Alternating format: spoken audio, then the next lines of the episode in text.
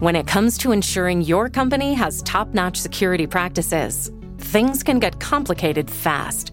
With Vanta, you can automate compliance for SOC 2, ISO 27001, HIPAA, and more. Vanta's market leading trust management platform can help you unify security program management with a built in risk register and reporting, and streamline security reviews with AI powered security questionnaires. Over 7,000 fast growing companies like Atlassian, Flow Health, and Quora use Vanta to manage risk and prove security in real time. You can watch Vanta's on demand video at vanta.com slash decoder to learn more. That's V-A-N-T-A dot com slash decoder. Support for this podcast comes from another podcast. The world's most valuable resource, it's actually data. Our data, based on our behaviors, is frequently being gathered, tracked, stored, and sold.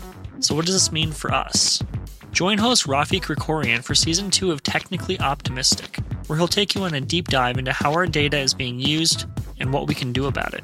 From social media feeds to foundational human rights, Krikorian leads us into territories both familiar and unexpected, with openness and genuine curiosity. New episodes of Technically Optimistic drop every Wednesday. Listen now wherever you get your podcasts.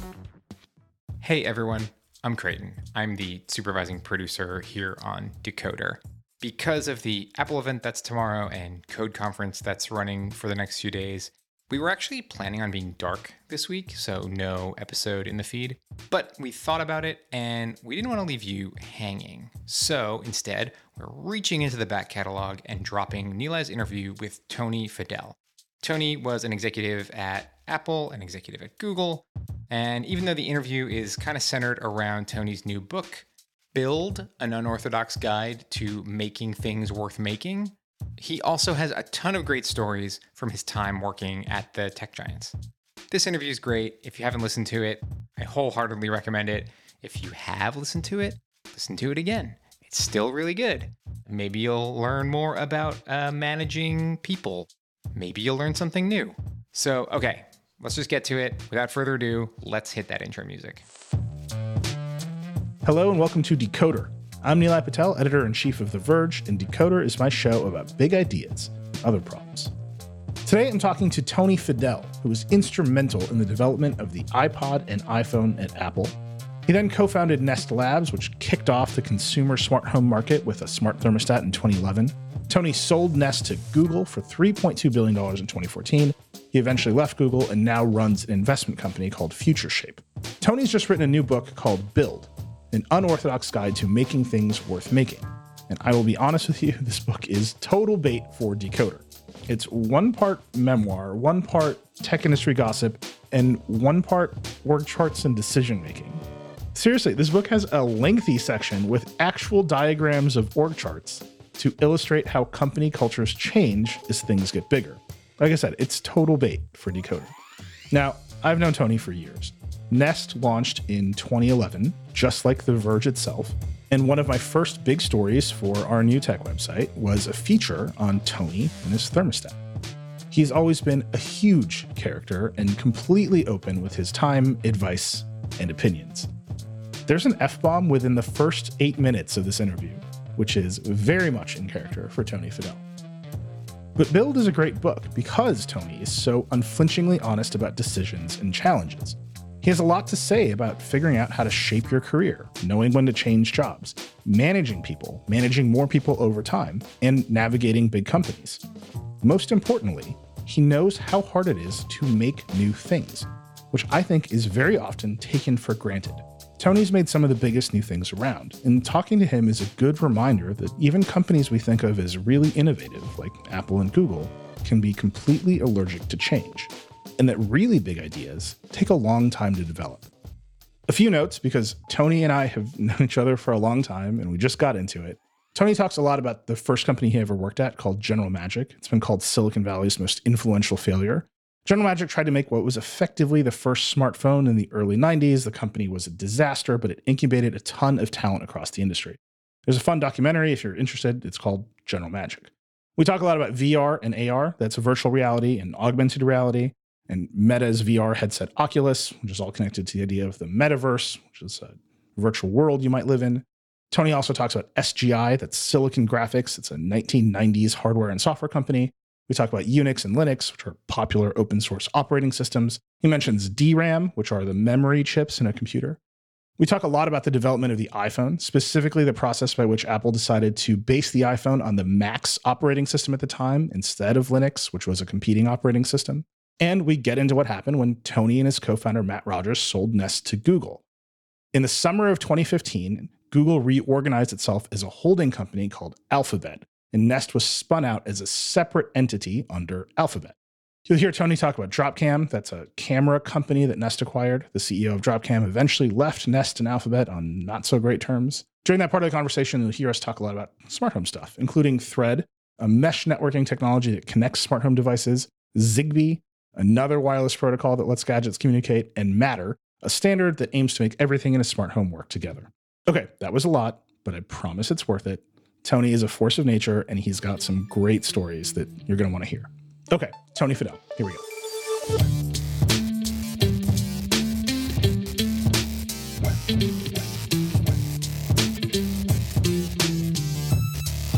Tony Fadell, you're the principal at Future Shape, which is an investment company. You were instrumental in building the iPod, the iPhone, the Nest thermostat, and now you have a new book called Build An Unorthodox Guide to Making Things Worth Making. Welcome to Decoder. Hey, thanks, Neil. It's always great to talk to you. It's been a while, and uh, especially before COVID. So uh, it's great to be here. Thanks. Yeah, you and I have known each other forever. Actually, one of the first big stories The Verge ever published was one I wrote about the Nest. I don't remember. It was before the site came out. I was like showing you PDFs of what our website would look like during yeah, one of our interviews. I remember. It was great. It was we were both launching our companies at the same time. It was that was a fun that was that was a fun fun set of days yeah, that period was, uh, I think, formative for me. Obviously, with Nest, very formative for you. But a lot's happened in the past 10 years. That was 10 years ago. Why write a book about building things now? Why? Because I woke up one day and I realized the only reason why I'm sitting here and why I'm able to talk to you and talk to so many people is because of the successes that I've been able to be a part of because of the mentorship that I was I was given, that I was offered by various people along my career. So one day I woke up and I said, wait a second, I'm sitting here because of all of these things we've done, but all those things we've done is you know, because people helped me. When I thought about who those people were, I thought about it and I, most of them had died. And I was like, wait a second. You know, I'm not getting any younger. And I think the baton has been passed to me. And I have to give back just like people, you know, gave to me without any financial reward, what have you. It was just literally the lessons learned from, I, yeah, I don't want to call myself a master, but a master to an apprentice kind of a thing. I just wanted to take all those stories, all those lessons learned, all those mentorship lessons, and give them back and hopefully allow all these people creating around the world. It's no longer Silicon Valley. Back in the 90s, it was, you know, Silicon Valley and maybe a couple other places in the world. Now it's everywhere in the world. And by putting it in a book and putting those lessons down and they're all based on human nature. It's not about you know we did this one technical thing with the ipod or we did that with the you know the nest thermostat. This is about human nature. And the reason why it's unorthodox i say it's unorthodox book is because human nature doesn't change. Technology changes and it it's moving faster than ever and it's going to continue to move even faster. But human nature doesn't change. And because of that that's why this book is unorthodox because people would think oh what's the latest and greatest? Most management books most mentoring books are you know about oh let's do this kind of crazy thing that's never been tried before. Most of that stuff never works. It's all flash in the pan to sell a book or you know get you on a podcast. But this is really about the human nature details about how to build yourself your team your project build companies right? And that's what I think is really important. And that's why I wanted to write this book was to give back and help people. Yeah. As I was reading the book, I thought, well, this is just bait for Decoder. Because one of the one of the core ideas of this show is that every company has the same problems, every leader has the same problems, and really we're just talking about trade-offs on the fine edges of really similar problems across the industry. So I ask a bunch of questions on Decoder in every episode, but because it's a book, because it's you, I'm gonna ask them in a slightly different way. Um, well, I, I, always ask everybody. this is the Tony special, man. Um, I always ask everybody how they make decisions, which I, I do want to ask you, but the book is basically about how to go through all the decisions you make as a leader. And that for you was knowing when to quit a company that was failing, knowing when your time at Apple had run out, knowing when to fire your lawyers for overcharging you, knowing when to quit, right? Like you run through the full gamut. It's also about knowing about yourself and, and knowing when, if you're going to be a leader, if you want to be a manager, how you want to approach your career. It's not just about being a CEO. It's, you know, I tried to make sure it's kind of all the steps along the route as you individuate from your, your family and become a professional. That's what I mean. Like in the most abstract sense, how do you think about making those decisions for yourself? And then how did you think as you're writing the book how to communicate? Oh, there's a framework and a process here. Hmm. I think for me, and this was exactly another reason, you know, why I did the book is I just get a gut feeling. It's not always the lo- most logical thing. These are opinion based decisions, not data based decisions. There's a chapter in the book about that, right? And so to write the book was just my opinion saying, I think this needs to happen. And I'm going to go and explore it and see what happens. That's the same thing that happened with the iPod or with Nest. I find something, a pain or, or some kind of thing I want to solve, and I just kind of pull on that thing. And I keep going. You know, obviously there's, you know, using your brain a lot, but there's a lot of gut in it because when it's opinion based, you know, you're not going to go out and say, ask 20 people, should I write a book? And then you're going to go do that right? A lot of people think about products that way when they're going to do the V1 of anything. They think about, I'm going to ask a lot of people and see what they think. And then I'm going to come back and then I'll make my judgment based on that. It's like, no, no, no, no, no. You got to know inside what you want to do. And that was about the book. Now, moving forward, every decision I've made and every kind of job I've had, except for the one at General Magic, I created myself. So if you think about it, I went to General Magic. I, I was uh, dying to go to General Magic. That was in my gut. But I just took whatever job they gave me.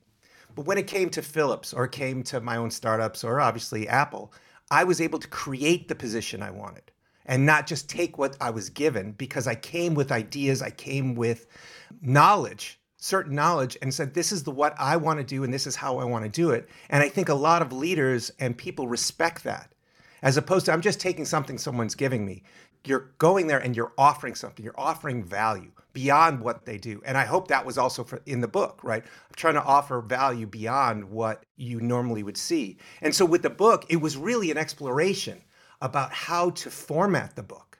So i would say that uh, dina levinsky she was my co-writer on this she and i spent six to nine months just getting the format right. Because i didn't want a long form book. I was trying to make micro chapters for the TikTok generation. Like, okay, we only have so much, we only have so much time, attention span. And like, how do you get people engaged and get them drawn in? And so the format of the book is not a regular book. I, I you know, it's really odd. You know, and many of the publishers that I pitched to, they were all like, I don't get it. Just write a book. I'm like, no, no, no, no, no. We're going to innovate the format. Like it's time to innovate. and so I, I hope we did that. And so that was another leap of faith. It was just we spent a lot of time iterating to get it right, and uh, it was kind of frustrating at the beginning, I must say. But I I hope we nailed it. The reason why I'm writing this book is really you know to help. All the profits of this book are going to be matched five times. All the profits that I make from the book are going to be matched five times by me, and they're going to go into a climate focused fund to help find businesses solving our climate crisis. And then any monies that come out of those investments are going to go right to climate initiatives, uh, philanthrop- philanthropic in, uh, entities, what have you, NGOs who are working on climate change. That's really great. Let me keep pushing on decisions, though. It's the heart of Decoder here. How do you think about making decisions now after your whole career? How has that changed? When you're like, I got to make a big decision. And for you now, you're an investor, so it's a lot of mentoring people or deciding when to spend money. How do you make those decisions? Again, it's a mix of gut and rational and emotional decision, right? Do I like this team? Do I like the person? Are they transparent? Are they trustworthy? Are they able to, you know, break down walls because you're going to get tons of walls? But at the same time, are you doing something that matters? And for me, matters means existential. Are you doing something to help society, the planet, health? I don't want to hear about the metaverse, okay? I really don't. you know, fuck the metaverse. uh, you know, I, I understand VR and AR in certain applications, like in design and, and things like that, but I don't want to meet people in the metaverse. I want to be able to look into somebody else's eyes, right? I want to see and feel and look into their soul, and they can do the same thing and, and build a relationship. You know, Zoom is much better than a phone call, but the metaverse, give me a break. So I want to spend my time on things that matter. I want to spend time because I have kids, right? And it changed the way I thought.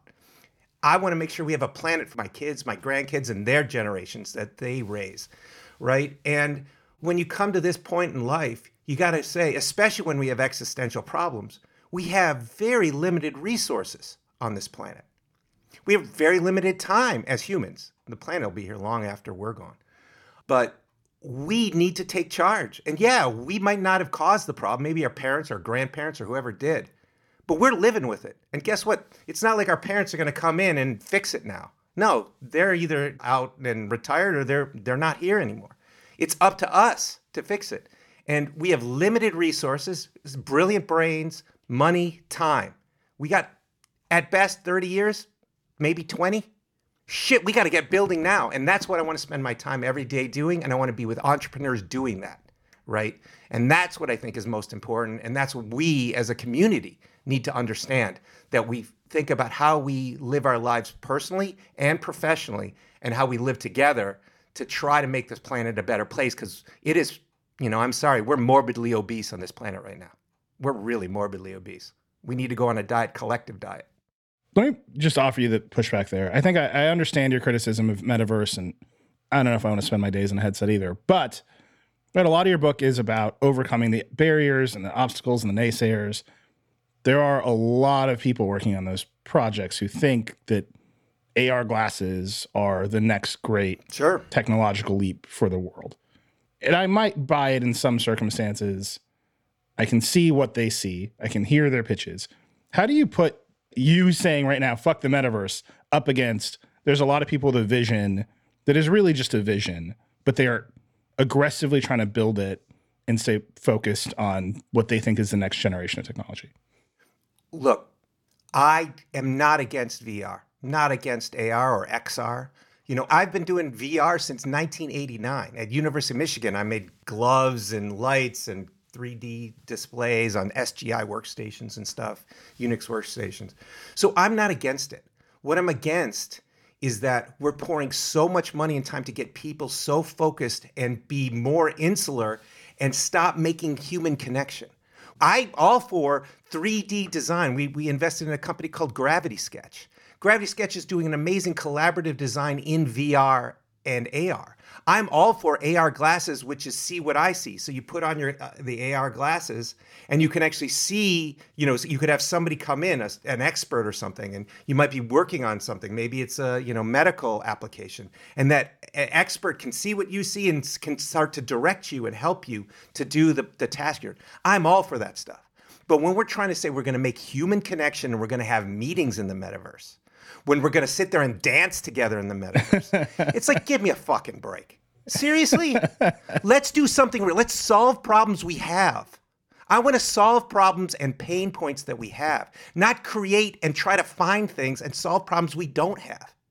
It reminds me of General Magic. We were building the iPhone 15 years too soon. We were just trying to impress the engineer next to us right? We were all trying to impress each other with that in this great sandbox. Yes, the iPhone came out 15 years uh, later, but we were we were working with technology that wasn't ready yet. And of course, you had to have General Magic to get to the iPhone. But Meta, Facebook, whatever they want to call themselves, has spent probably 30 billion dollars on the metaverse already. When it be between Oculus, 30 billion dollars? Really?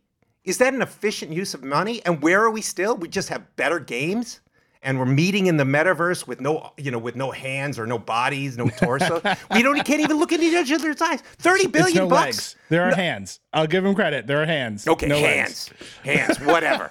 okay, so good. All the Italians and other people who speak with their hands can have hands. Okay, great. But you still can't look in your eyes. Thirty billion, and that's one company. Like, let's go solve real problems with it. So I'm not against technology. I'm against technology in service of no problems. We're just trying to create new problems. One of the things I always ask people is how is your company structured? But I want to again tweak that here because a huge chunk of the book that really resonated with me is that as your company scales, the structure will break at certain amounts of people. And actually, one of the first things you and I ever talked about was when we were starting the Verge, I was writing that story. I was like, we're 25 people, we're going to be 50. And you were like, watch out. Like, that's a moment. Like, you better stop and think about that moment because everything will change once you get over that number and the next number. The book really points out that as you get bigger, preserving the culture of a company, the spirit of a place necessarily changes yet in layers of management, all this thing. I will tell you over the past 10 years, this is the hardest lesson I have learned. I also think maybe you can't learn it without learning it. That's right. Like you can tell someone that information all you want, but the actual pain of going through it is what makes you see that it's real. How did you deal with that? Well, you know, when I was building my first team, real team, that was at Philips. And I went through that. I went through that nightmare of like you go past 40 or 50 and if you didn't set up your organizational structure right you got to like almost go down fix the structure and then you can build back up again. And so when you go through that enough times you learn tools techniques and how to engage your team to help get past that. And so yes of course sometimes you just have to uh, you know learn by doing and failing That it's a lot part of the book. But if you learned it at 40, let's say you went through the bad thing at 40 to 50 employees, well, you you went through that pain so don't let that happen again at 120 right? So okay sure you're going to learn that and, and your team's going to learn that and adjust to it. But other times you may hire people who are on your team who've gone through that transition before and they can help you and they can help see it so you just have to tune into knowing that that problem is going to exist you may not know exactly how to solve it but just know that it is going to exist so that you're sensitized your antennas up right? And you're going, oh, okay, I'm going to have to think differently about it. It is not just same old, same old when you go from 40 to 60 to 70 people. You have to mentally change the way you lead and how you manage and how you communicate. And so if you just know that, sure, you may uh, have a different way you want to do it, but you just got to know that you're going to hit that, right? It's just like a warning sign in the road, right? Like, you know, uh oh, shit, you know, construction ahead, you better pay attention. So, uh, hopefully, you know, people will solve that problem in different ways. I gave some tools to try to how I thought about the problem and how I've seen other companies do it because we have, you know, over 200 companies in the portfolio of our investment portfolio that uh, handle it different ways. So everyone will do that, but at least there's some some signposts along the way to say, look, pay attention. This is going to happen. It happens to everyone try to find some ways around it and try to engage people to work as a team to solve it. It's not just all you. Which breakpoint do you think is the hardest? Because I'll tell you what I think. I think it's like six to 20. And I think 20 to a thousand is actually just kind of, you're kind of on the same road. Well, six to 20 is definitely hard because it's so personal. The relationships are so close, and you have to start to individuate in terms of roles and who's getting what information. But then the next one at 40, that's when you have to change your whole communication style. You have to really think about, especially 120, to tell you the truth. 40, you can kind of get away with it because you can still have weekly meetings with the team or every other week kind of meetings. But when you get to 120, forget it. Because that's, you know, that's that limit of knowing everybody's name, having personal relationships with them. That's just a physical limit of our brains to have that much time and knowledge about each person's life to have a real personal connection. So, yes, I think it's really down at that first level. And then it's at that 120 level where you have to really think about things very differently. And you have to understand that this is a business um, and not just everybody having fun together, you know, and having a great time. And that, it does, that does hurt. So let me bring this back to the metaverse, right? I look at a company like, well, you were you were at Apple when it went from like three thousand people to eighty thousand people. Yep. And now Apple's cruising over hundred thousand. Facebook is hundred thousand people, seventeen thousand people working on the metaverse. Google is a it's crazy. Google is a massive company, over hundred thousand people. These companies have all just gotten gigantic. I would say I think that there should be more competition in the market. I think there's some regulatory stuff you could do there. I also think there's a, a strong argument that these companies are so big that they're just going to fall apart on their own. Yeah. Right. Because they're just too big and unwieldy. How would you, if you were plopped in the middle of a 100,000 person meta and you've got a $30 billion bet with 17,000 engineers on the metaverse, how would you think about structuring and aligning that company so it actually executes? Well, I don't have all the knowledge of Facebook or Meta or whatever it's called. I will tell you this. I was at Philips Electronics when it was 300 it was either 375 or 275,000 people in the company. Huge company. It's now I think about 25,000 people. So that was 1995. It was, you know, quarter a million or more people. And now it's 25,000. So it's a factor of 10 below. It's got, you know, it's a whole different company now. And what happens is, you know, it's like the Roman Empire or anything else. It all disintegrates because you don't have the right communications, you don't have the right ability to allow each unit to go off and do what they need to do because then they start bumping up into each other and they're competitive and silos get created. Same thing happened to Sony, right? So I think there's just a normal arc in the life of a company. I think what I would be doing is I would try to sit here and try to figure out how to, you know, split up the companies. Try to figure out what needs to be in which organization, you know, and I don't want to say this because you know you read this in the book about Alphabet but you got to figure out a way of how to make individual operating units. You know, if you look at what Warren Buffett does, Warren Buffett buys fully operational companies and puts them underneath a kind of a, a financial management structure, but each of them operates independently. Alphabet had the right intentions, but it did it with the wrong business units. it took the it took the it took the most nascent business units and said we're going to spin them out and we're going to make them you know those are babies you need to coddle those babies. You need to protect them. You don't want to spin them out and let them, you know, you go out into the wild. What you want is those ones that are fully formed go out in the wild and make them much more resilient by making them either individual public companies where they have to try to survive by themselves as opposed to, you know, the ad business funding everything else and letting them just lose money. Right? You know, it's kind of like, you know, you're still living at home with your parents when you're 40 years old, right? Oh, mom and dad will just keep paying for everything, and I'm just going to sit here and have fun. At some point, they got to get kicked out.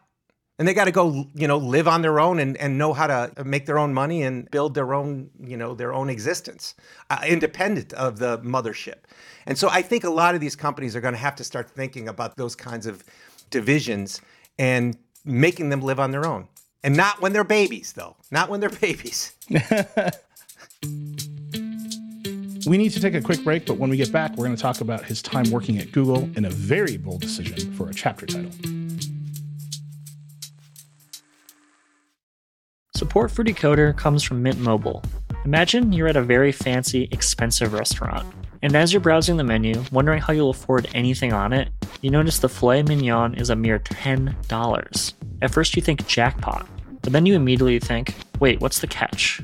Now, what do suspiciously cheap steaks have to do with your cell phone bill? Well, we're used to seeing quote unquote great deals from overpriced wireless providers and also thinking, what's the catch? But with Mint Mobile, there is no catch. For a limited time, their wireless plans are just $15 a month when you purchase a three month plan. You can get this new customer offer and your new three month unlimited wireless plan for just 15 bucks a month. Go to mintmobile.com slash decoder. That's mintmobile.com slash decoder. Cut your wireless bill to 15 bucks a month at mintmobile.com slash decoder.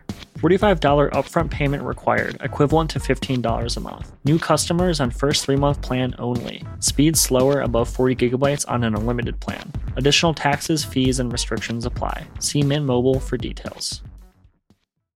Support for this podcast comes from Constant Contact. If you're a business owner, you already know that it's really, really hard to cut through the noise of everyday life. If you want to connect with your customers, you need to break through the noise. You need Constant Contact. Constant Contact is a marketing platform that makes it easy to reach new audiences, grow your customer list, and connect over email, text, social media, and more. Whether you're a marketing guru or just learning the ropes, Constant Contact offers writing assistance tools and automation features that make it simple to say the right thing at the right time. So get going and start growing your business today with a free trial at constantcontact.com. Just go to constantcontact.com right now. Constant Contact, helping the small stand tall. ConstantContact.com.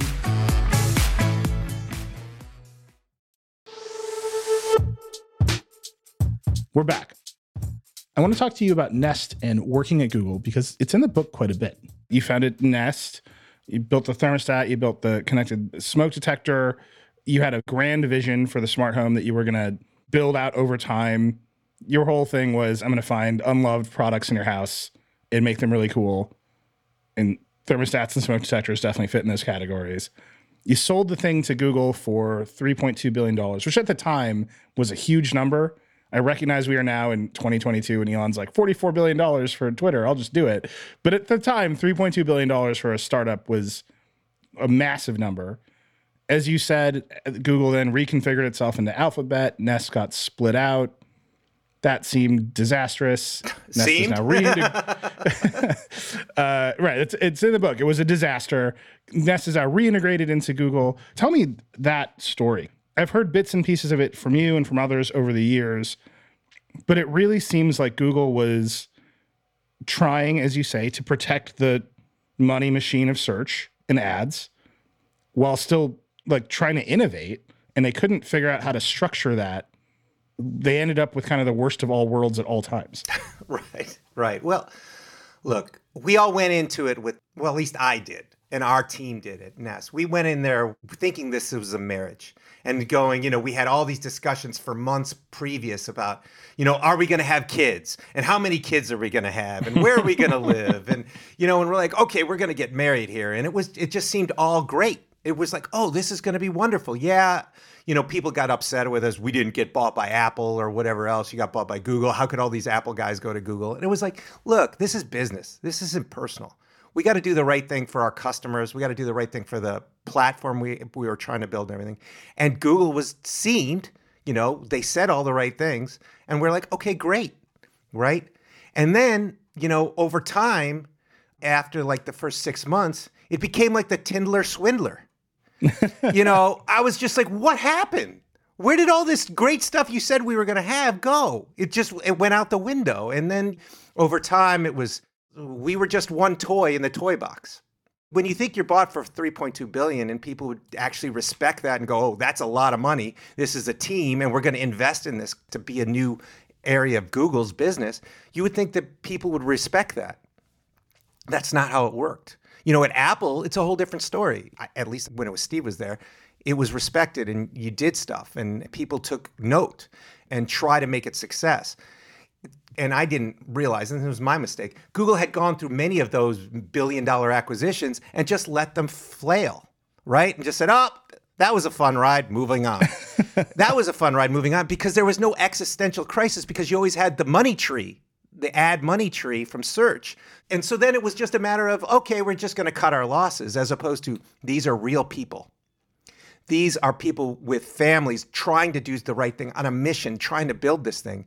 And they just saw it more as dollars, you know, at least from the finance side. And then, you know, other people inside the company just like, oh, it's yet another project we're trying. As opposed to at Apple, at least under Steve, every single thing that was tried needed to ship because it was existential. Like you couldn't not make the iPhone successful because you were cannibalizing the iPod business. It had to be successful. Everyone needed to be on it. And if you were on something that was distracting from it, you needed to move to it and work on it. At Google, that wasn't the culture. Now, obviously, they're successful and there's many smart people and, and it works for them. But it's very different when, you know, you live and die each day by your vision, your mission, your dream, and you don't want to just run to another project because it's just safe and easy you're trying to do something hard. And that I didn't feel at the time was, you know, how Google thought. There are cross references in the book to other chapters of the book. There's one very memorable chapter title, which I noticed as I was reading. It comes up over and over again. The chapter title is "Fuck Massages." Fuck massages. It is it basically an entire chapter about Google's culture of perks and the the sort of culture they create. Yep. And how you hated it and it wasn't particularly positive. Google, eh, for people that know, Google has famous perks free food, free buses, everyone gets a bike. It's nuts. Why are you so negative on that culture of perks? There are two things. There's There are perks that help you with your life outside of the business, that help you build your family, help you outside of your day to day life. And those are called benefits, right? Whether that's medical, dental, whatever it is, it's all of those benefits. Education, extra education, those kinds of things. Then there are perks, which are food at all times, things that make you more insular and make you only want to think about the company and become one with the Borg and never leave, right? I'm not against buses. I think buses are great. I think that's great for mass transit. So don't get me wrong.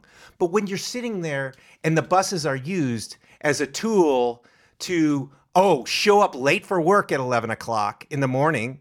Oh, because the bus was late or I got the bus late. And then you leave at two o'clock in the afternoon after having the free lunch at work and then you go back. Oh, well, I showed up at work that day. It's like, did you really?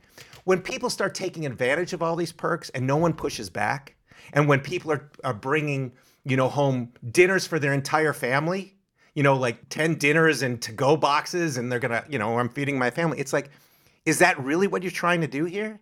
That's not where we're trying to incentivize. And no one's pushing back on it. So to me, that's where we moved from the mission and the team to individuation and me, me, me, me, me. And so you have to have a balance between perks and benefits and team and mission versus me, me, me, and individualism. I didn't see teams working together. I didn't see people trying to, you know, better the company. They were bettering each each other themselves, but not necessarily doing the right thing for the customers, doing the right thing at that time. Now Sundar has done a lot of changes and he's pushed back a lot, and that's why you've seen the teams rise up and scream like it's not like the old days. Well, guess what? it shouldn't have been like the old days. you said Sundar, I'm sure the listeners know this, that's Sundar Pichai. He's the CEO of Google now. He was not the CEO of Google when you were there. But you're talking about Google, and in the book, you draw a direct comparison to that particular Google culture at the time to Apple. Apple famously does not have free lunches. There's like a famous story about Steve Jobs who drew a $1 salary going to the cafeteria and still swiping his employee card that just bills the meals out of your salary. And he was laughing because he didn't know who was getting billed because he only made a dollar. It's very funny. Not to focus so much on free food, but right, you've drawn the comparison here between a company like Apple, which faced an existential crisis and knew it had to ship, and Google, which printed money and I don't know, has 15 messaging products that have no coherent strategy, right? Like, right. Do you think those things are as directly connected as as I'm making them out to be here? In a way, yes. The other thing you have to understand is Apple, you know, it's been in business much longer. It's gone through disasters, right? It went through a disaster in the 80s, it went through another disaster in the 90s. So it has gone through the cycles. Google has never gone through cycles, right? It's all been up and then they manage the downside so it doesn't really affect them. But you know, there's never been any reckoning like, oh, you have to fix these things because you can keep milking that cash cow. So that it creates a culture of like, oh, it's always going to be fine. You're living in a dream state, right? If you go to most other companies, you have constraints, really hard constraints. And now I'm not saying there's not budgets at Google and all this other stuff, but the budgets are not anywhere near like as severe as what I've experienced at like large you know corporations like at Philips or or at Apple or what have you. We were worried about every freaking ten thousand dollars in the iPod team. To tell you the truth, are we going to make two hundred units of prototypes, or are we going to make fifty of them? And why would we make so money? And, and how much would it cost? Right? Because you're dealing with atoms. Google really didn't have to deal with atoms till Google Cloud and bigger things, and then yet the cash was coming in. You know, and look look what's going on in Intel. Intel's finally getting the reckoning Pat is doing a great job. He's being the the parent CEO that it's needed for so many decades since Andy Grove. You're talking about Pat Gelsinger, the current CEO of Intel. He's going and slashing, cutting, tr- changing things. That's what it takes when you're a CEO of a company that has been riding high on the hog for so many years and rethinking things. Intel's finally going through that existential crisis. The last one went through with Andy Grove when they went from DRAM to processors, right? So I think that, like you said, what these companies get so big, I think these companies need to go through some kind of existential crisis to actually help them solve their cultural issues you just mentioned parent CEOs. There's another concept in your book that some CEOs are parents By the way, your kids are teenagers. I, maybe I should just interview them next. I'm dying to know how this goes. You're about to boot them out of the house. It sounds like. Um, One already's out of the house. So I didn't boot him out, but one's out of the house. He's 15. He's going to boarding school, but he did that by himself. It was very surprising and actually uh, very emotional for me. but you, you have this concept of parent CEOs and then babysitter CEOs, right? And the parents push you, and the babysitters just make sure you don't die. Right? You're saying Pat Gelsinger is a parent CEO. He's changing the whole thing. He's pushing the company forward. It sounds like you're putting Sundar in that category. In a different way. Yeah, he's a change maker. Well, let me just ask you about Apple. Apple prints money. They just had their third best quarter ever. Yeah. You know, the iPhone continues to be a, a smashing success. Yep. They reinvented the Mac with the new processors. They've got the services line of business that seems to be printing money. Step back and squint. And you can make a lot of these criticisms of the current state of Apple, right? They've got a couple of cash cow businesses, and then uh, you're a car guy. They've dumped however many billion dollars into a car project that seems to get reset every couple of years. They're funneling money into AR and VR, just like everybody else. How would you evaluate that company now? Well, it's the number one company in the world, right? You can say all you want about Tesla and Elon and all that stuff, but they're the number one company in the world. So it's obviously working for them, right? They still have a culture that I don't believe, you know, maybe it's gotten a little bit fat around the edges, but it's still a very lean culture. You know, Jeff Williams and the ops team, I, those same guys are still there, same guys and gals are still there doing a, a really whiz bang job of, you know, making sure that that company's running well. And so people are faulting them because they think, you know, there's not enough innovation. Well, you just said it. You said M1 processors. We started, we didn't start the M1 project, but we started the Apple processor thing together when we bought PA Semi back in 2007, 8, something like that. And that was getting us on that path.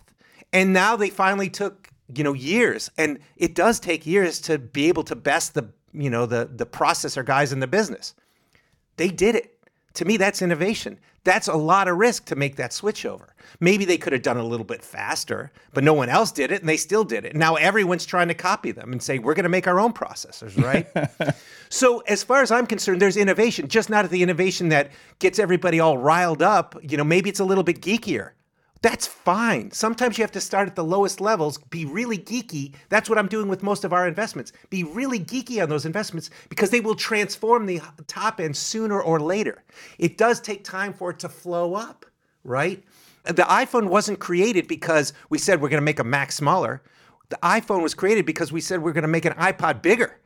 And it took the iPod to get to the iPhone, right? And how many years did it take to get to the iPod, right? So, look, you can say what you want about Apple, and you can always wish that Apple was going to surprise and delight you every quarter with something that the world had never seen before, but that's not reality.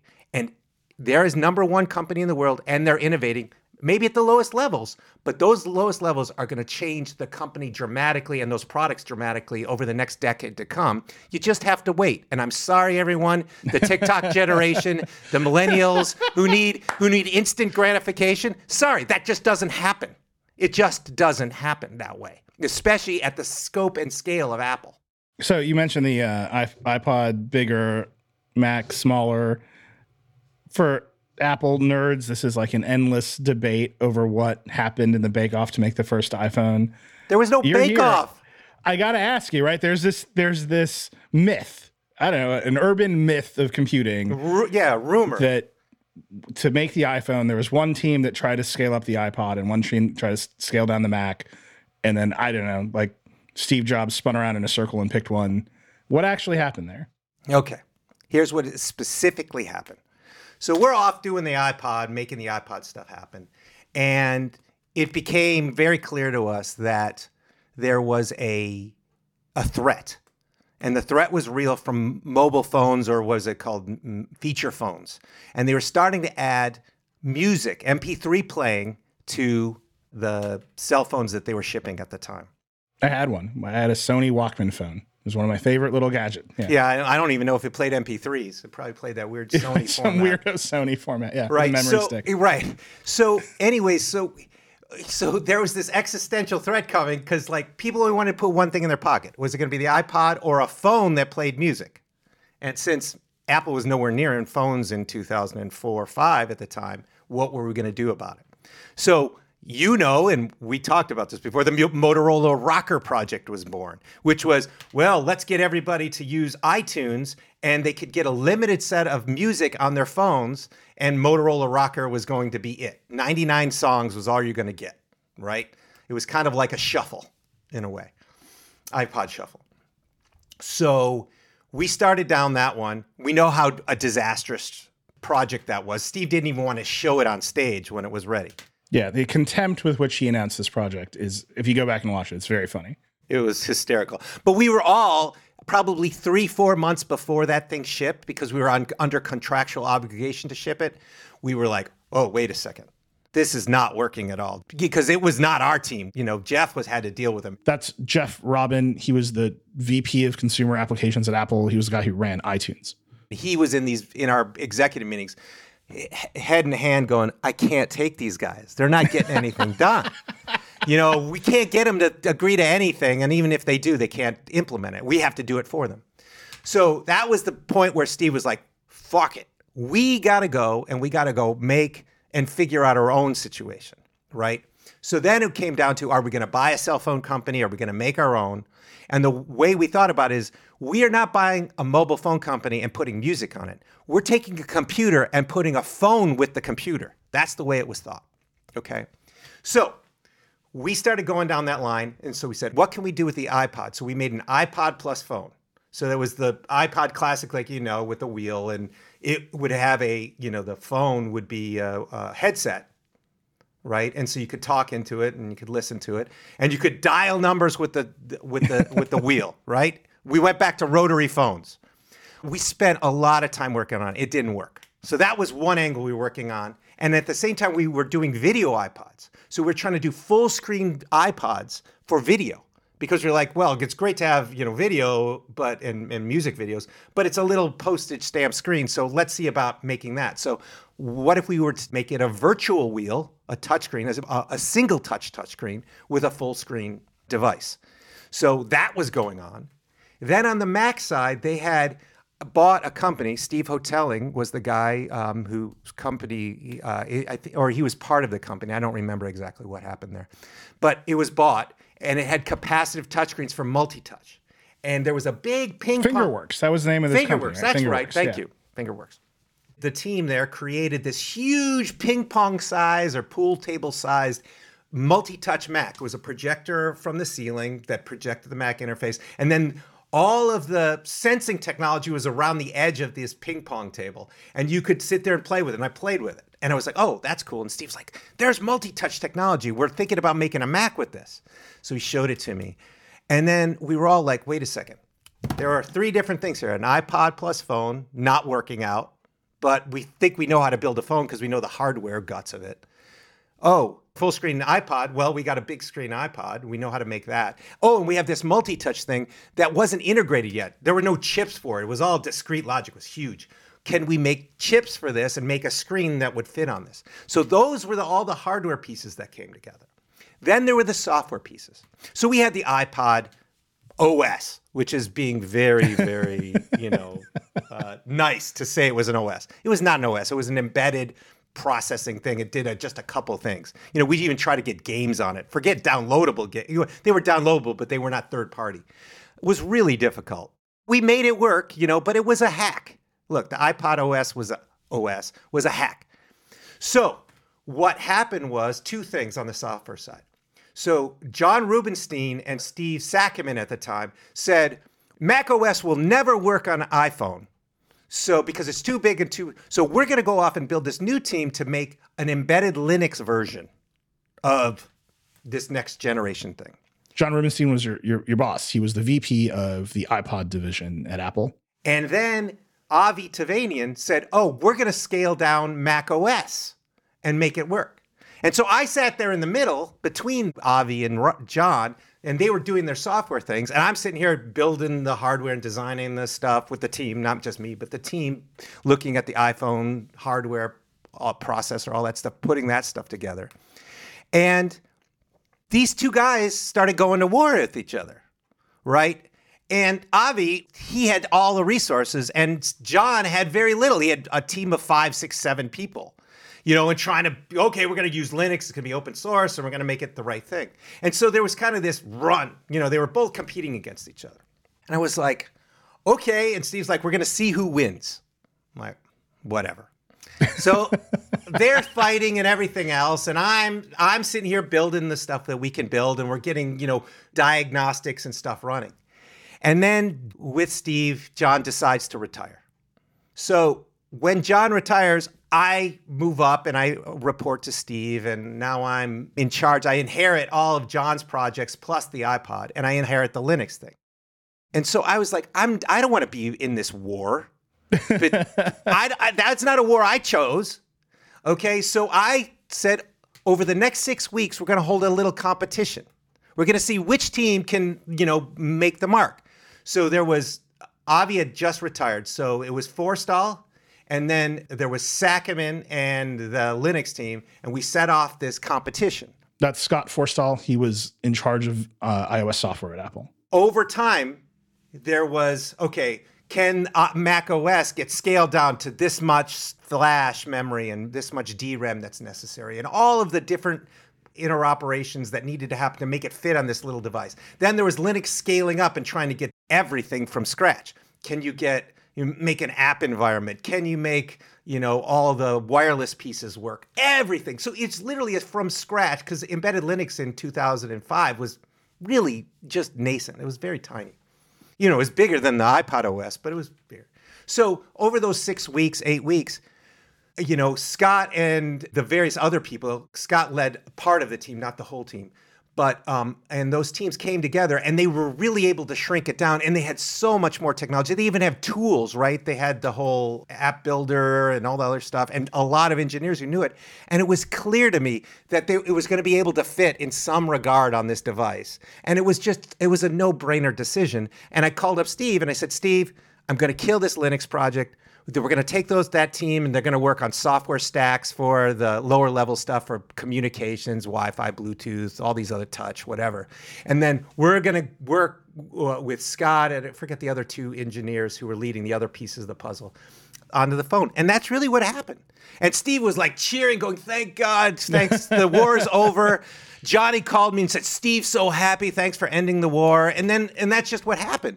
And so I get, I get called out of like, there was this war between the two. And I was like, I never started the war.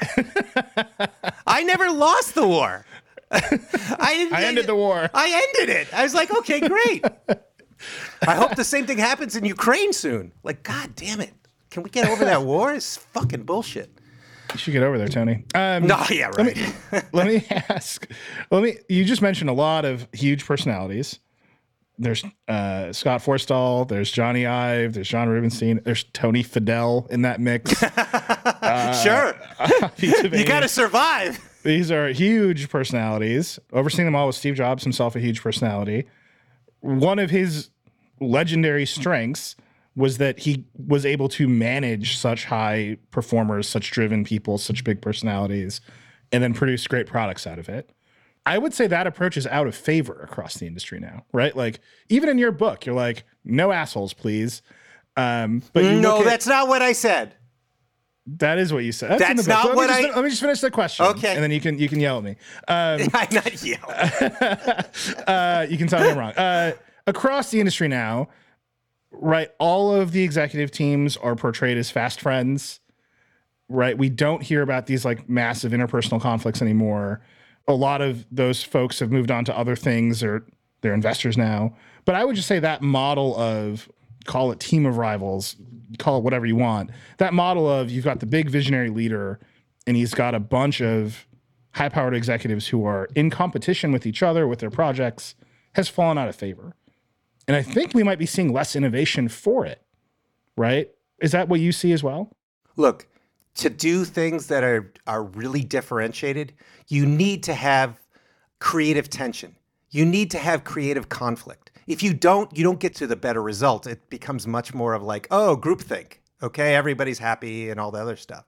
Now, I think at the time it was because of Steve's personality and you know the I, I, I how can I say it this way? There were only so many dramas that you could cover in the news back in the early 2000s, I and see. Steve was one of them, that it was really media driven. But if you look at it, I know a lot of people who were or are at Meta slash Facebook, and believe me, there's a lot of politics in that company.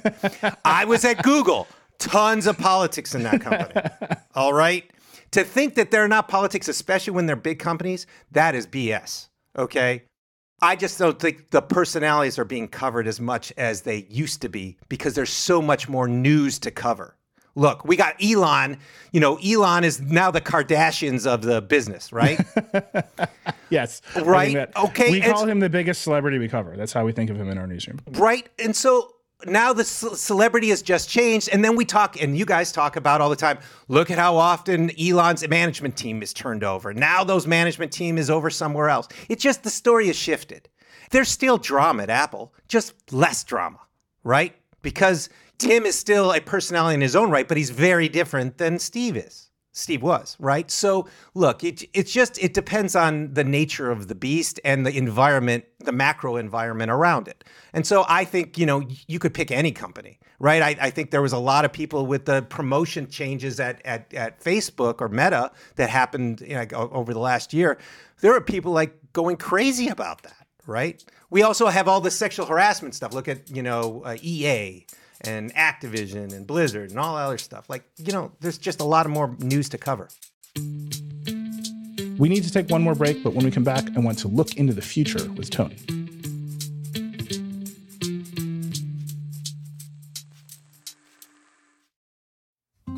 Support for this show comes from Sylvan Learning. As a parent, you want your child to have every opportunity, but giving them the tools they need to tackle every challenge, that takes a team. Now more than ever, educational support tailored exactly to what your child needs can make all the difference. That's why parents have trusted Sylvan Learning for 45 years as the ultimate teammate in their child's educational journey, instilling in them a love for learning and a passion for reaching the next level. And Sylvan's Insight Assessment can identify gaps in learning and areas that could be of concern for your child. It's a 360 degree view into your child's learning that you can't find anywhere else and helps ensure that your child didn't miss something in school that might put them at a disadvantage in the future. And right now, it's the best price of the year at $29. Go to sylvan29.com to learn more and get your child's assessment for only $29. That's S Y L V A N 29.com. This week on The Pitch, we're back to pitches. And this one's coming from my job. What Podcast AI does is it lets podcast producers become 10 times more productive.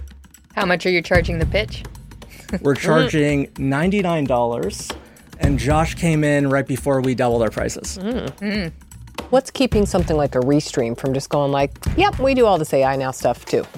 So there's a lot of these older companies that are tacking on AI, mm-hmm. and that's kind of the issue. They're tacking it on. You built this really quickly. What's to stop anybody else from doing this? What's what's the moat? How do you build a moat when you're building with AI? That's this week on The Pitch. Go right now and subscribe to The Pitch wherever you listen to podcasts. We're back. I want to end on kind of a view into the future, but I want to start rooted in Nest. We've talked a lot about maybe other people's decisions. One thing I've always been curious about are two acquisitions that you made at Nest. One was Dropcam, which is a camera company, and the other one was Revolv, which was a, a company that you know they made like a, a hub with all the radios in it that could connect everything in your house. Dropcam, the Nest Cam actually shipped, but very publicly, those founders were not happy. Uh, one founder, I wouldn't say both founders, one founder. One founder wasn't happy. Revolv never shipped. What happened there? Why did you make those acquisitions and what happened there? So Revolv was really easy. Revolv was about to go out of business. Mhm. That was kind of an acquihire in a lot of ways. So we were like, oh, we're going to get all these different engineers and technology, and we'll see what we can do with it because we were building a platform, right? Not just another, you know, another device. And so Revolv was just part of that acquisition, and it was cheap, you know, and uh, it wasn't that many people, maybe thirty people, something like that. So Revolv was yeah, whatever.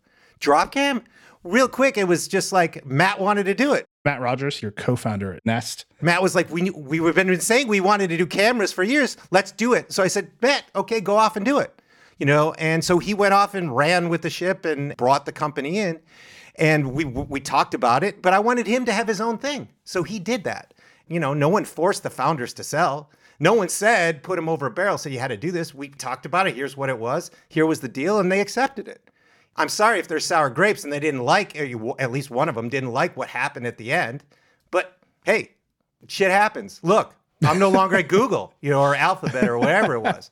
Shit happens. You know, go live your life and, you know, business is business. Not everything, not everybody gets what they want.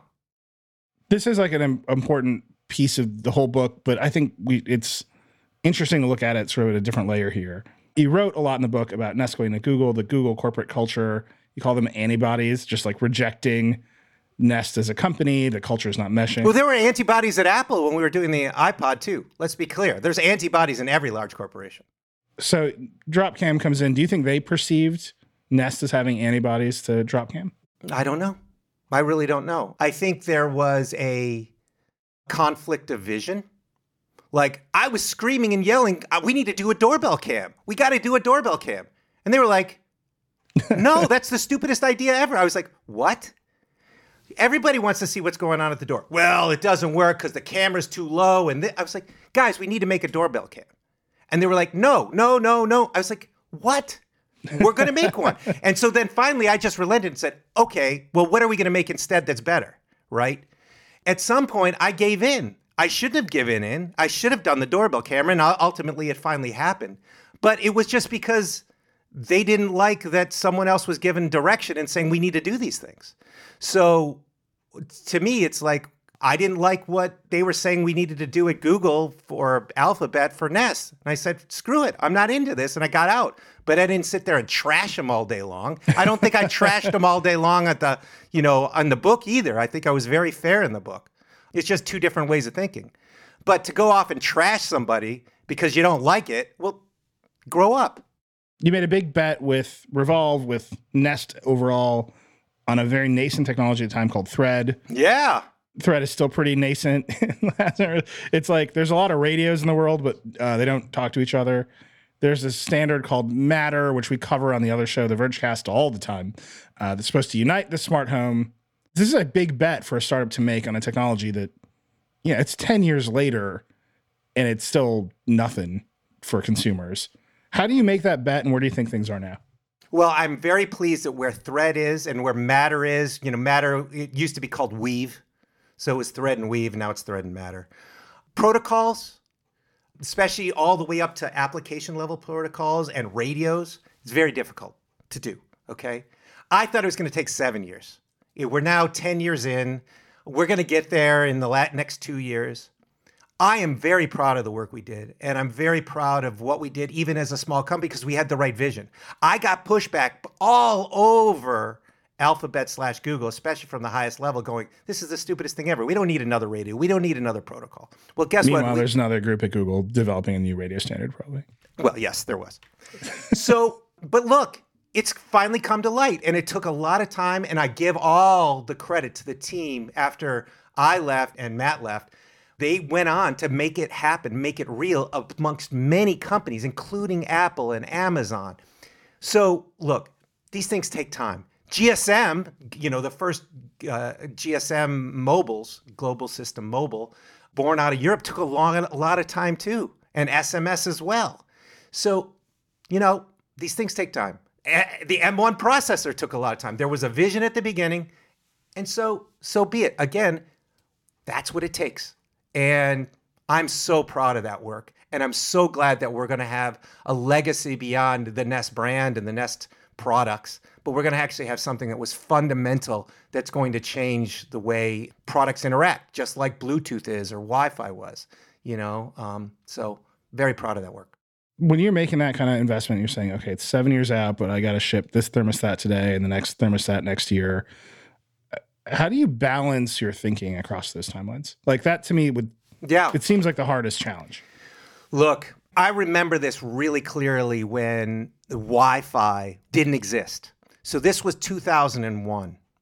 Wi-Fi didn't exist yet. There were four, three or four different Wi-Fi like standards back in 2000. Lucent had the basic technology, and Apple threw in and said, "We are going to make Wi-Fi embedded in every single one of our products. Even if people don't have internet to the home, even if they don't have a Wi-Fi base station, we're going to make sure all the endpoints have it built in." Because one day we can turn it on and all of this stuff happens, right? The chicken and egg game. So that's the way I thought about Nest. I said all of our products must be connected. So even in the very first generation of the Nest thermostat, we put a thread radio. Now it wasn't called Thread at the time, it was called Zigbee, but it had the same wireless fundamentals at the lowest levels that we could add other software on top of it. I said all of our products have to connect together. Wi-Fi doesn't cut it, Bluetooth doesn't cut it. We need a new standard. Zigbee was still starting to happen in the home theater world. And so I said, we need to bet on something. And that's how it went because we had a long term vision. The products like a thermostat stay on the wall 10, 12, 15 years. You don't go change it every year or every 18 months like you do a cell phone. And we shouldn't even be buying cell phones at that rate either, given what we're doing to the planet.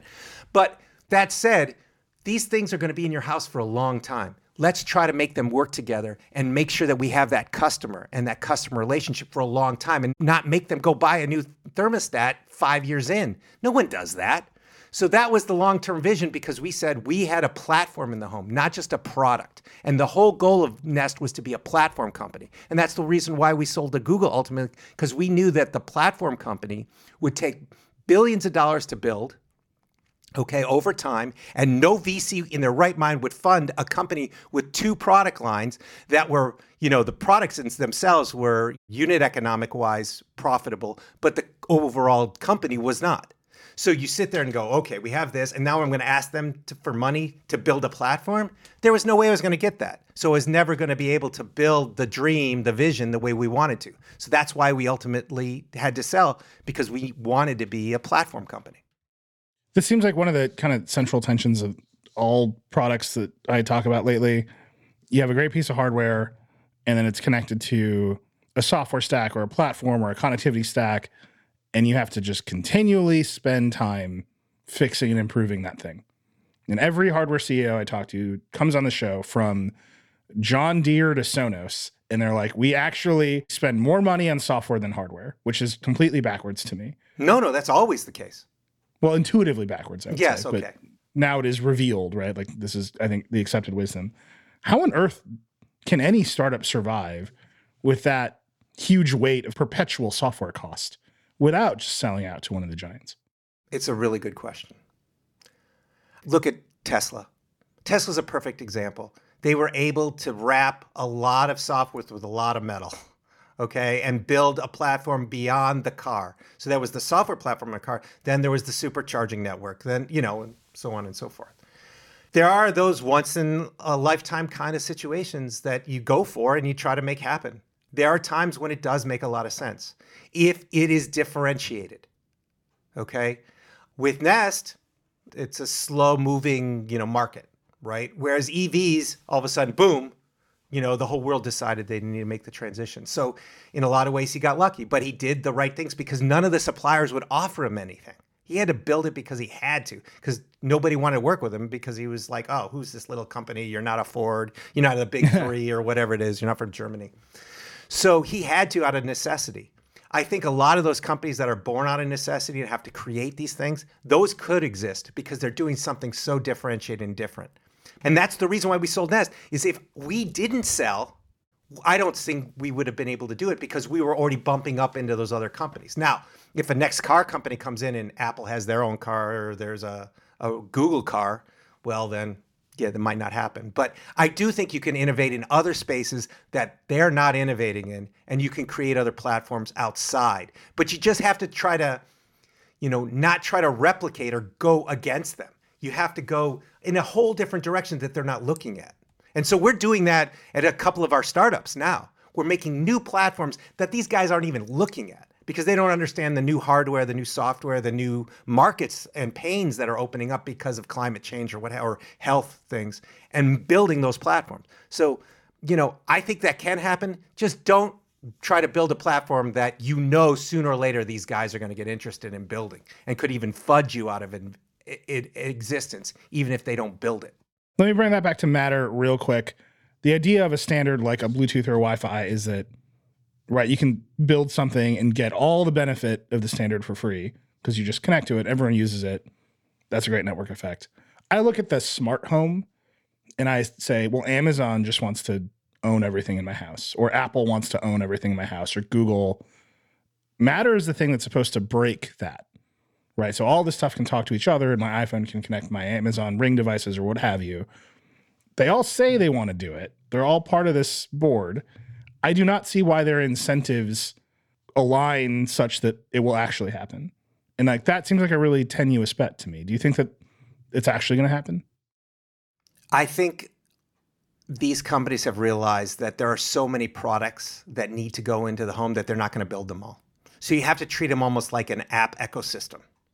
You know, there's certain apps on your iPhone that come from Apple, and there's a, bu- a lot more that don't, right? And so you need to have everybody looking at all these different angles. The hardware, like connected light switches and plugs and stuff, to tell you the truth, and this is why we didn't do it at Nest, it's not a great business. It, frankly, it sucks, right? So you're like, do I really need to do this? No, I don't. I just need to own the software and the user interface, but I don't need to connect all that stuff. Most of the products in the home connected ecosystem, they're not great businesses. They're not great businesses unless you own the platform and the user interface. So they're going to let all these things bloom. And you know what? What's the hell? Let them use some kind of you know matter like protocol and let them connect to me because I can only evangelize so much. We tried to make these kind of oh only this ecosystem can work with this ecosystem. You know, I, I think just like we have, like you brought up with Bluetooth, okay, Bluetooth headsets. You know, in certain cases, Bluetooth is not even being used in AirPods, right? It's you, something else is being, you know, the mm-hmm.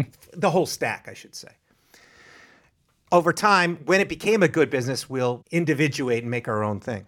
Whereas most cases, just like Wi-Fi, you know, you can use all kinds of third-party stuff. And I see the same thing happening with the home connected products. Just what is the standard? Let's all go for it. They're usually not great businesses for the platform companies. So, okay, no big deal. Now, let's say there's some product that just blows everyone away that oh, we didn't we didn't realize. Well, then Matter people will start making additions to Matter that will be just like we saw with the browser with Microsoft or even Google, making their own proprietary extensions to that protocol. And those sometimes are successful, most times fail. So uh, my hope is that Matter, just like Bluetooth, will continue to make tons of evolutionary changes and just keep up with what people need. It may not be the best thing ever, and you might see things like, you know, the AirPods out there, and then that'll ultimately come back to a, a Bluetooth or another standard. So, you know, it's just that war. But for the most part, most of those products are bad businesses. There's like a, a, light switch CEO out there right now, just like crying into his coffee. Yeah, you know, I talked to a lot of them because they want me to buy them. Back in the day, they were like, I won't name names, but there were a lot of them said, please buy my company because you need smart light switches or whatever. So all right, I'm going to tell our producer Creighton we got to get a light switch CEO on the, on the show. really come at why, he's, why they're running a good business. They're not great. Uh, they're great businesses, but not for these large companies that make you know 80 points margin or 60 points margin. These are 20 point margin companies like cable, you know, making cables, right? Making docks. I've talked to those CEOs. They're some of the scrappiest folks out there because they yeah, are running. Yeah. And let me be clear. Almost my whole marketing team at Nest came from Logitech because I wanted scrappy. I wanted people who knew how to talk to customers and do do a lot, make that with those marketing dollars sweat. I didn't want Apple guys who could like and I love the Apple guys. They have but they have resources beyond what a startup has and they think very differently right? So you know you got to think about your your constraints and hire properly for those constraints. And the Logitech team, Anton and Eric and Matteo, all these people, uh, they are amazing people, and they did a scrappy, amazing job. Look at what Nest looked like, you know, when it came out. I think we did a really damn good job. Very proud of it. I got one on my wall here. It's great. Actually, the first generation ones I bought from my parents still on their wall. Last question. You're an investor now. You've got Future Shape, which is your investment company What's the bleeding edge technology that you're investing in or paying attention to that no one else sees? I can't say the names of the companies because they're still. Well, I can tell you one Menlo Micro. Menlo Micro is a great one. They are having their trend, they are creating the transistor moment for relays. So relays in the world, you know, little electromechanical or solid state relays, they open and close contacts. When we electrify the world or we make the world fully wireless, you need these types of relays everywhere. It's called distribution for electricity or RF. All of our cell phone towers have them in them. These guys have made a MEMS component that replaces relays, and relays haven't been innovated since the 1880s. This is the first thing like that. And people have tried for 40 years to make this work. These guys finally cracked the code. These things are going to be everywhere. And again, just like that M1 processor, you know, it's going to it's going to change or the initial process, it's going to change everything over time. Same thing goes here, especially as we're moving to you know, much more energy conservation and those kinds of things. So Menlo Micro making an electronic uh, micromechanical switch for power and RF distribution is huge.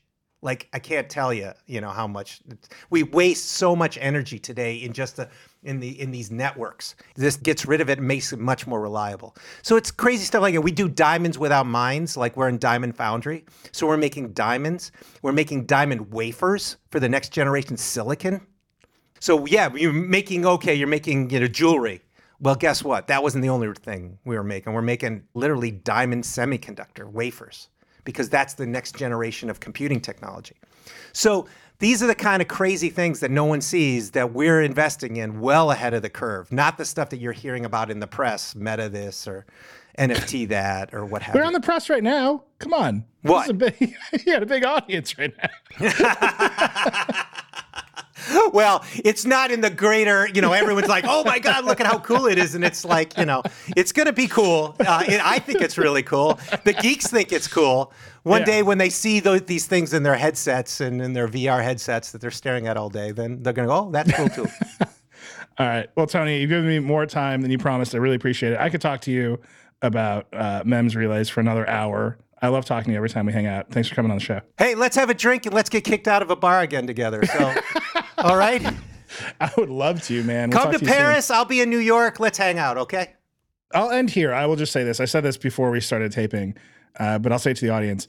It feels like throughout my life, Tony Fadell has popped up and been like, you should grow up a little bit, like get married, have a kid.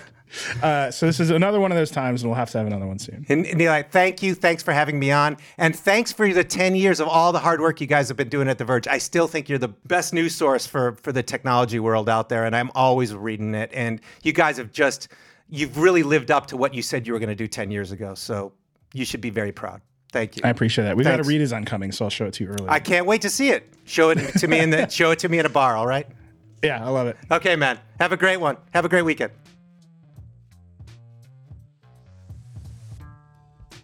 Thanks again to Tony Fadell for taking the time to come on Decoder today. Thank you for listening. I hope you enjoyed it. As always, I'd love to hear what you think of Decoder. You can email us at decoder at theverge.com or hit me up directly. I'm at Reckless on Twitter.